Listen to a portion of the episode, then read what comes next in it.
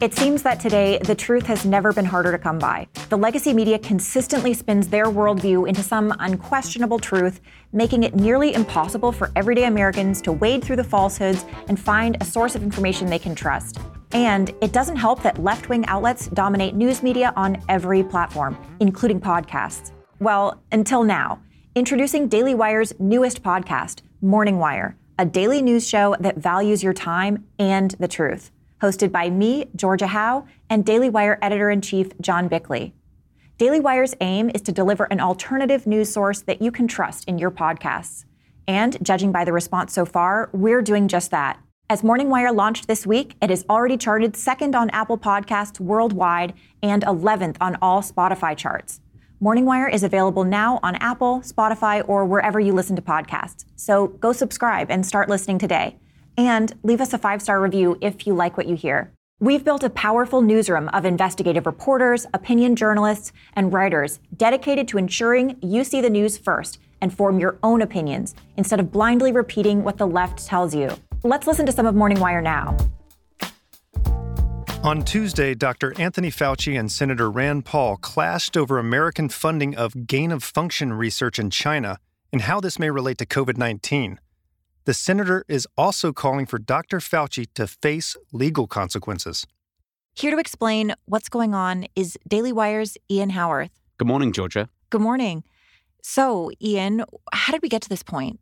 There's a lot to this story, with the feud between Dr. Fauci and Senator Paul going on for months at this point. The latest move in this ongoing battle came during a Senate hearing on Tuesday regarding the federal government's COVID 19 response, with Senator Paul implying that Dr. Fauci broke the law. Dr. Fauci, as you are aware, it is a crime to lie to Congress. Section 1001 of the U.S. Criminal Code creates a felony and a five year penalty for lying to Congress. So, Senator Paul openly accused Dr. Fauci in a Senate hearing of committing a felony? it appears so. The senator said that evening that he would be sending a letter to the DOJ asking for a criminal referral. So, what specifically is he accusing Dr. Fauci of? The accusations tie into the broader lab leak theory, where COVID 19 was thought to have been released, whether intentionally or by accident, from a Chinese lab, specifically the Wuhan Institute of Virology. In this case, Senator Paul has pushed Dr. Fauci on the notion of gain of function research carried out at this lab and whether funding for this type of research was provided through various grant systems by America's medical research agency, the NIH. An accusation, by the way, the National Institute of Allergy and Infectious Diseases has denied. Can I pause you for a second? Gain of function, we've been hearing that term a lot lately. Can you define it for us? Sure, that's actually a point of debate. There is some disagreement over what gain of function means. It's usually defined as a type of medical research which deliberately changes an organism or disease to increase various factors like transmissibility or the type of hosts it can infect. Scientists acting in good faith usually carry out this research to better understand new infectious diseases in order to prevent or treat them in the future. Okay, so uh, how does this all tie in? Well, during the hearing, Senator Paul discussed a Wuhan Institute researcher named Dr. Shi who wrote a paper titled discovery of a rich gene pool of bat SARS related coronaviruses. Senator Paul said that Dr. Shi credited the NIH, provided the number of a grant she was given, and explained the research she carried out.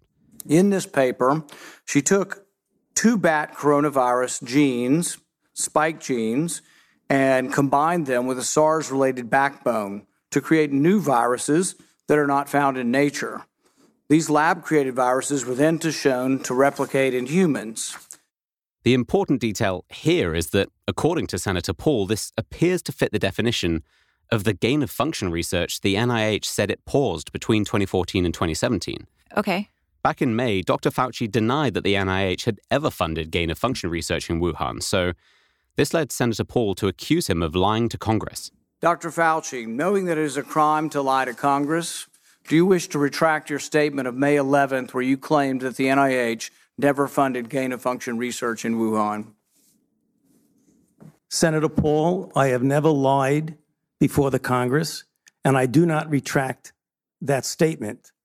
The two then argued, with Dr. Fauci accusing the senator, who is also a doctor, by the way, of not knowing what he's talking about. You shake an animal virus and you increase its transmissibility to humans. Right. You're saying that's not gain of function? Yeah, that is correct. And and Senator Paul, you do not know what you are talking about, quite frankly. And I want to say that officially.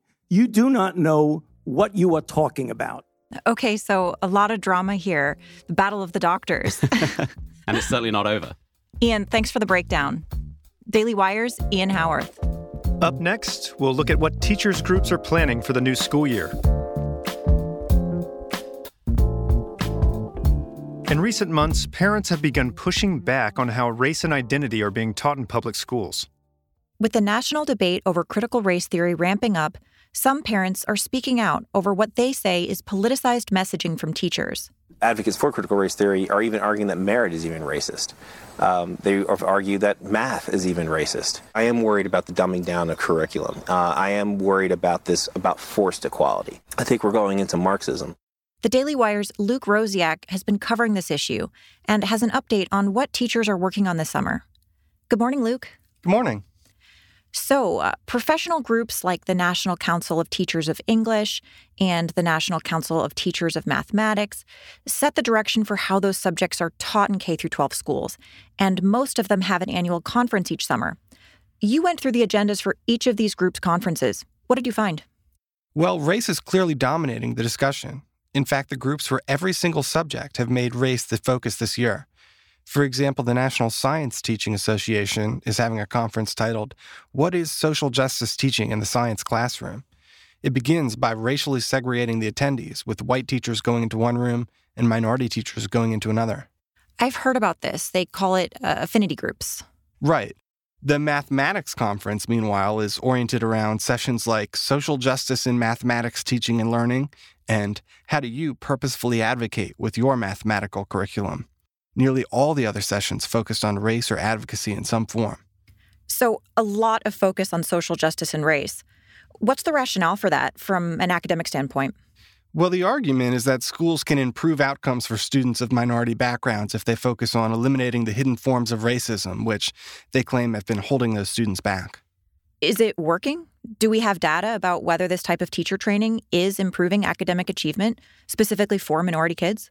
Well, we don't have data about these trainings specifically, but we know that in general, reading and math scores have been falling for a while, since 2013, really. In 2019, only 24% of all 12th graders were proficient in math and 22% in science. And that data was from before coronavirus remote learning, which of course set students back even more.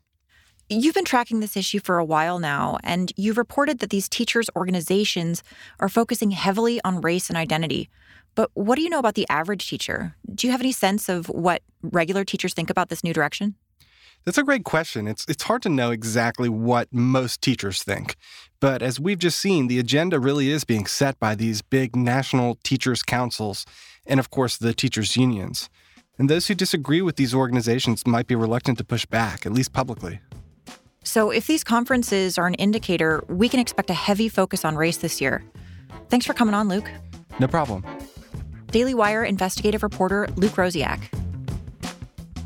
So, subscribe now to Morning Wire on Apple Podcasts, Spotify, and everywhere you listen to podcasts to get the rest of this episode and all future episodes. And if you like what you hear, please leave a five star review and help point fellow Americans in the direction of the truth. Thanks for listening.